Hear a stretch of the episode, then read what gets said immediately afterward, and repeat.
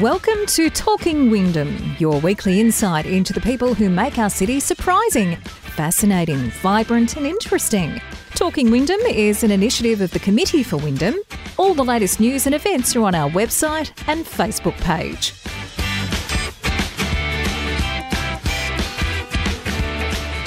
Hi, and welcome to another edition of the Talking Wyndham podcast. My name's Kevin Hillier, here, of course, for the Committee for Wyndham, and you can jump on their Facebook page or their website and check out uh, all the programs that are coming up that they've got running, uh, the ones they've done in the past. And of course, you can also check out previous episodes of this podcast as well, the Talking Wyndham podcast. Today, you're going to meet Linda Sullivan, and it's a bit of a follow on from last week. Last week, of course, we met uh, Dean Menzel uh, for the second time, this time as the overall winner of the Winnovation Pitch Competition. Well, uh, Linda Sullivan won the Growth Prize, uh, $1,000 cash, uh, after a terrific pitch about her business, which is called Night Ollie. Now, you might be thinking, what's Night Ollie about? We're going to find out. And it's something that we've all experienced. Either we've uh, been involved in it personally, or we know someone who has, or we're the parent of someone who has, or we're the brother or sister or whatever of someone who's been involved in this because it is a universal. It's bedwetting. And Linda Sullivan has a wonderful, wonderful way to get around it. Uh, not an age old cure, but uh, a brand new innovation. Let's find out all about it here on the Talking Wyndham podcast.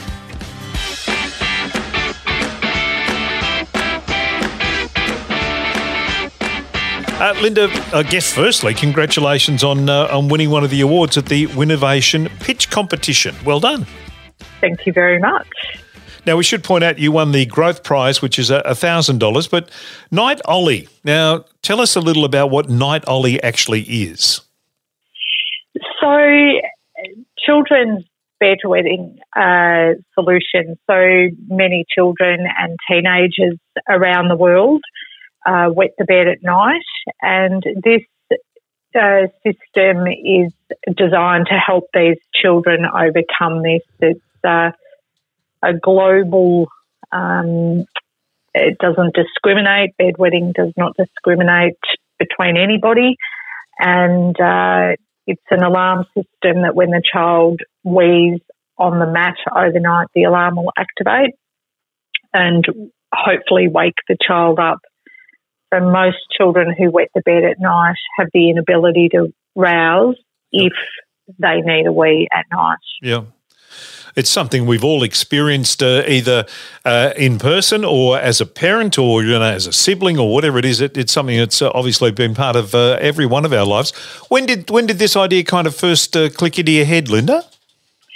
So my background's nursing at the Children's Hospital in Melbourne, and uh, I was asked a long, long time ago to go and relieve uh, one of the nurses uh, so she could go on a break. and uh, I that uh, I went into this bedwetting clinic. And I didn't even know it existed in the hospital. I was up on the wards, and um, and I, I just loved it. I loved the the fact uh, that these children would come in almost in despair and then when they'd come back for their return appointment, they'd just have this utter joy and this achievement, and, and it was just palpable in the in the room all the time. And and then the wait for uh, access into the public health clinics is so long. I think at the mel- at the moment, some of the hospitals in Sydney are up to two years wait, and Jeez. if you've got a ten year old, twelve year old so as my husband originally said, why don't you buy these and just start? And that's, I bought two alarms, just advertised, and off I went. And then feedback uh, from many, including Barbara, at the council when they were judging for the uh, business awards, said, you know, it would be really good if you owned everything including the alarm. So I said about it's been a four year journey and now they're manufactured and I'm sitting in my room surrounded by bedwetting alarms um, that are, are being sold, yeah, with not not a lot of advertising yet. So it's it's yeah, that's how it came about. Jeez, uh, no, there's been, I mean, uh, you know, wives' tales about how you fix the problem and how you sure address it, and uh, empty your bladder out and don't drink after a certain time, and all those things that that sort of have been thrown up against the wall over the years. Uh, yes. Uh, but I guess one of the things that uh, need to talk about too is the mental anguish that people go through who are involved in this, in terms of either being a parent or being the person, the kid involved, of wetting yes. the bed. It's it just it it it its mental strain is quite uh, severe as well as the physical. Yes, and this, is one of the reasons that I love uh, doing the bedwetting um, treatment this way is that the teenagers in particular don't have to see anybody anymore. You know, they don't have to be dragged because that's what I've seen. You know, these teenagers come in, the, the shame and yeah. they can't look at you. And I used to always think, oh, you poor thing. And then I'd look at the mum and think, how the hell did you get him here? You know, you need a medal. And, and then uh, other times they wouldn't turn up. And, and the mum said they were not getting in the car. They were not going to talk about this. I mean, this is the shame and, and then the conflict within the homes is quite huge. You know, um, the father might have an opinion, the mother-in-law's got an opinion, Everybody's yeah. got a, an opinion on, you know, don't drink after four o'clock. I've heard uh, amazing stories of uh, children being uh, restricted and, and not allowed to drink, and, and then they just tell you they just went to the bathroom and drank out the tap anyway. So, yeah. you know, parenting, we need achievable, sustainable stuff, not um, that type of thing. So yeah, it, it is. Uh, I've met you know sixteen year olds. They've never been on that football camp. They've never been on the scout jamboree. Um, you know the big scout yeah. camps and things oh. like that. They they just haven't done it. That's sad, isn't it? That's a that's a really sad and don't. So, what I need you to do, explain to me how it actually physically works. Yes, so it's interesting you ask that because a lot of men, you know, men want to know how that works. So I have attended these conferences around the world, and the fact is that they don't actually know. So the bedwetting alarms are not new. That concept of weeing on a sensor yep. and an alarm going off have been around since the early 1900s. And they've, of course, developed, and uh, mine now are just so cute and they are far removed from a medical looking device. Yeah. Um, so they're just saying, really, the Pavlov's dog of uh, we on it, get woken up by an alarm, go to the toilet, finish doing a wee, and then that over time begins to wake these children. Um, and the amazing thing is that most of these children eventually just sleep through the night and they don't even need to wee in the night. So the bigger question is, where does all that wee go? Because the parents report, you know, it is head to toe urine, you know, with the boys in particular. The yep. pillows are wet, the, everywhere.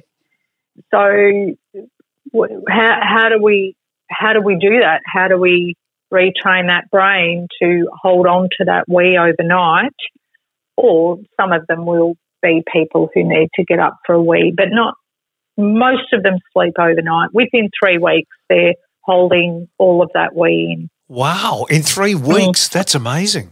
Yes, yes, it is amazing. Jeez. So do you do you have an answer to the to that question? Is like, no, you know, yeah, no, they wow. don't know.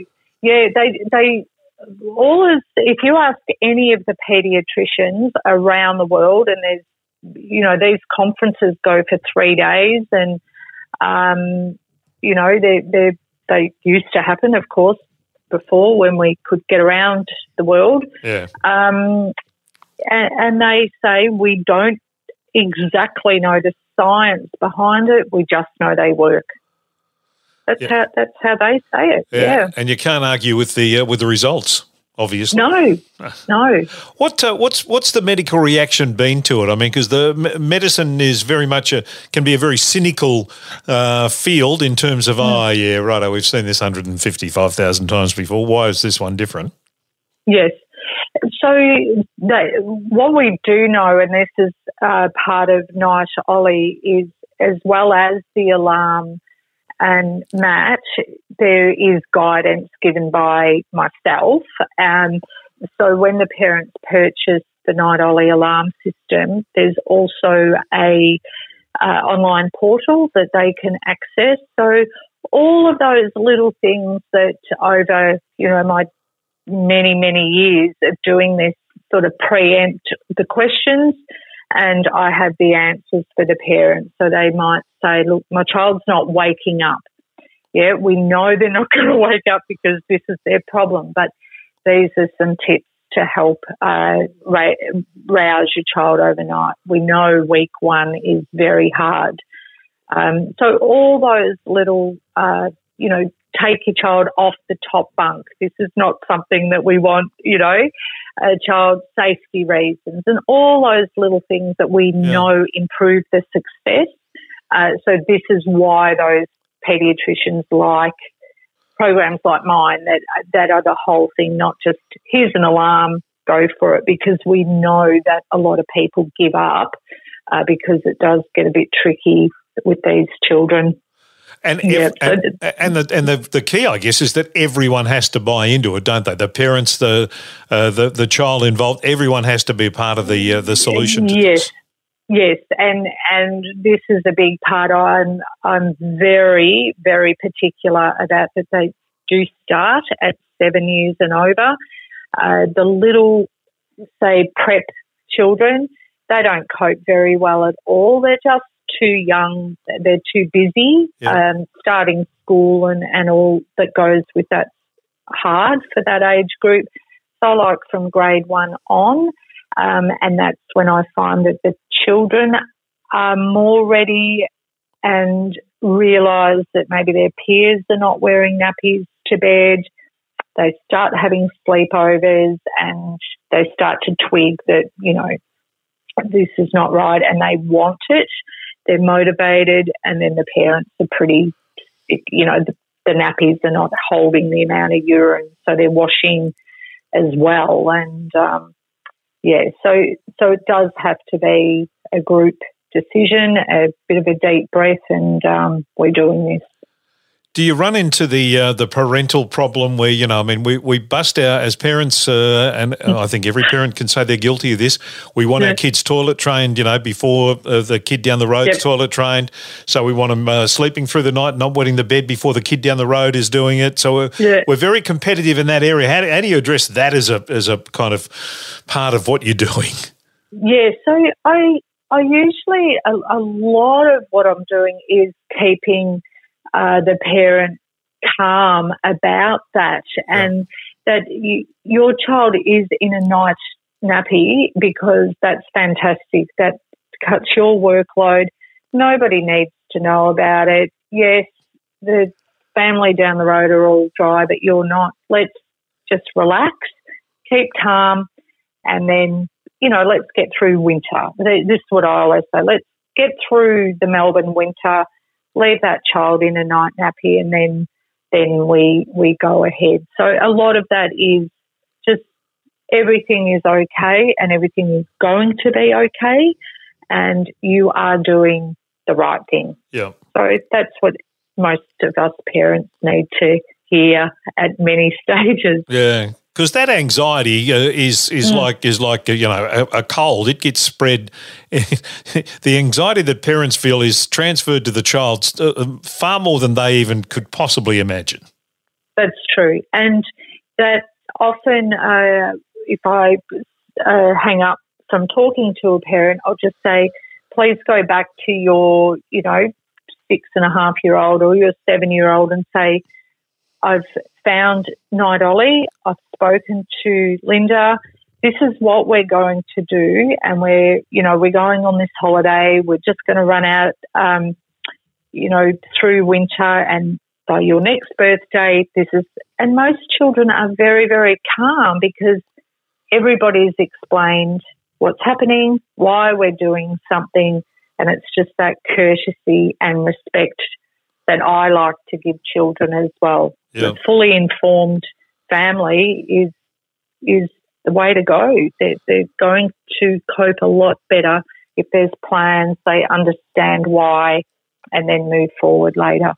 It must be a very satisfying uh, experience too when uh, you know you get to that three, four, five, however many weeks it takes, um, mm. and uh, there's success. That that must be incredibly satisfying. Yeah, the sense of achievement is huge for these children, and um, the parents report all, all, you know almost every time there's sense of achievement, uh, their improved self esteem. Yeah. Um, that you know, because sometimes these, particularly when they're a bit older, they just think it's never going to go away because remembering they're doing this in their sleep. So they just wake up and they're wet and they think, how did this happen? And if there's somebody saying, you know, you're lazy or, you know, I told you not to drink it, you know, that yeah. drink, that big drink of water. And, you know, so of course the child's thinking they're doing something wrong and the parent thinks, oh, I saw them have a wee. I, I don't know. And it just becomes just too much for everybody and nobody knows what to do. Um, and then, you know, when they find these solutions, the, the change is enormous. And a lot of these children, they can't get new mattresses. Um, you know, the parent's not going to fork out money for a new mattress and mm. when doonas and stuff when there's urine going to be on them every every night. So there's a lot of uh, gifts as well. You know, you're going to get a new mattress when this happens, or you know, there, there's often a big gift, a big reward at the end as well. So yeah. it's it is, it's, and I I just love it. I seem never to get sick of hearing how families and considered considering that uh, so many people are very, very skeptical because oh, bet. it's it's not in nobody's talking about it. So if if you don't know the solution, you just sit in your home and think, what is going on here? Yeah, um, exactly. Um, yeah. I got another bloke question for you. What's the alarm sound like? It's 90 decibels, which, if that uh, means anything, but I've got one here yeah, go on. Um, I might activate it and. Uh, you hear that? Yeah. I, oh, yeah. Absolutely. Yep. Yeah. So my wake up. Yes, I'm awake. I'm up and about. Hey, Linda. So, the, the, other thing I wanted to ask you is Night Ollie. Where does where does the name come from? Well, it just was um, with help of a few people. We put our heads together, and I, it used to be a dry bed, which right. I, I, liked that as well. But um, we started just to change into the softer, calming tones and, uh, you know, just a calming effect. So we've had feedback for this little night ollie owl, which is the alarm, that it is quite calming for children to have in their bedroom. So that was the the intention back then. So just yeah, that was the intention. Just keep calm, try and uh, make a little character, and um, help children feel a lot calmer about having this alarm thing that's going to yeah. go off in their room. Yeah, no, that's yeah. the thing. Are you, are you looking at overseas uh, sales with this and taking it overseas? Yes, it's um, actually on Amazon USA at the moment. Okay. Yeah, so we've done a lot of work. I've done a lot of work to get it into the US. Huge, actually. yes, uh, that's no mean feat because it's it's classed as a medical device, so it has to go through the FDA. Oh, okay, yep. So that's uh, not for the faint-hearted. Yes, I can imagine that's uh, bureaucrats at their finest, uh, if, there, if, there's such a word. but congratulations on uh, on what you've done. It's a, it's obviously a terrific idea. It's uh, it's going to go uh, gangbusters worldwide, hopefully. Mm. Uh, and it all started uh, in the little back blocks here at uh, in in in Werribee. So that's in the city of Wyndham. That's that's nice. I know. I love it. It's a great it story. And, and the Wyndham Council, they're just so fantastic at helping small businesses, and you know, it's it's just uh, great up there. The atmosphere the other day, even though I did win some money, uh, but even if I didn't, it's just people are just so nice up there and, and happy for you and, and want you to succeed. Good on you, Linda. Very, very congratulations supported. on Night Ollie and, uh, and good luck for the future. Thanks. Thanks, Kevin.